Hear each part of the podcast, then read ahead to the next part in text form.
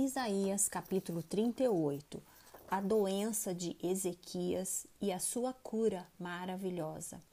Naqueles dias, Ezequias adoeceu de uma enfermidade mortal.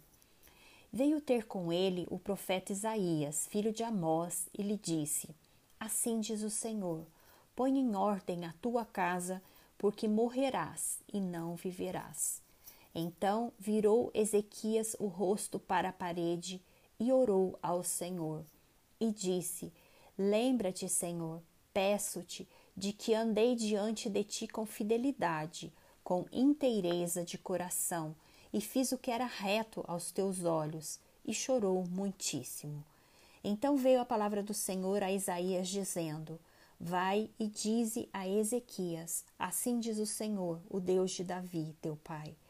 Ouvi a tua oração e vi as tuas lágrimas. Acrescentarei, pois, aos teus dias 15 anos. Livrar-te-ei das mãos do rei da Síria, a ti e a esta cidade, e defenderei esta cidade. Ser-te-á isto da parte do Senhor, como sinal de que o Senhor cumprirá esta palavra que falou. Eis que farei retroceder 10 graus a sombra lançada pelo sol declinante no relógio de Acaz. Assim retrocedeu o sol os 10 graus que já havia declinado. Cântico de Ezequias. Cântico de Ezequias, rei de Judá, depois de ter estado doente e se ter restabelecido. Eu disse em pleno vigor de meus dias: hei de entrar nas portas do além, roubado estou do resto dos meus anos. Eu disse: já não verei o Senhor na terra dos viventes. Jamais verei homem algum entre os moradores do mundo. A minha habitação foi arrancada e removida para longe de mim, como a tenda de um pastor. Tu, como tecelão, me cortarás a vida da urdidura. Do dia para a noite darás cabo de mim. Espero com paciência até a madrugada, mas ele, como leão, me quebrou todos os ossos. Do dia para a noite darás cabo de mim, como a andorinha ou o grau. Assim eu chirreava e gemia como a pomba. Os meus olhos se cansavam de olhar para cima. Ó Senhor, ando oprimido, responde tu por mim. Que direi? Como prometeu, assim me fez.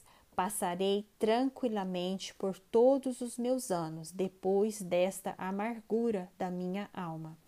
Senhor, por estas disposições tuas vivem os homens, e inteiramente delas depende o meu espírito. Portanto, restaura-me a saúde e faze-me viver. Eis que foi para minha paz que tive eu grande amargura. Tu, porém, amaste a minha alma, e a livraste da cova da corrupção, porque lançaste para trás de ti todos os meus pecados. A sepultura não te pode louvar, nem a morte glorificar-te. Não esperam em tua fidelidade os que descem a cova. Os vivos, somente os vivos, estes te louvam, como hoje eu o faço. O Pai fará notória aos filhos a tua fidelidade.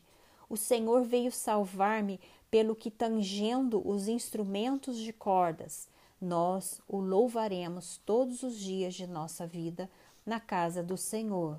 Ora, Isaías dissera: tome-se uma pasta de figos e ponha-se como emplasto sobre a úlcera, e ele recuperará a saúde.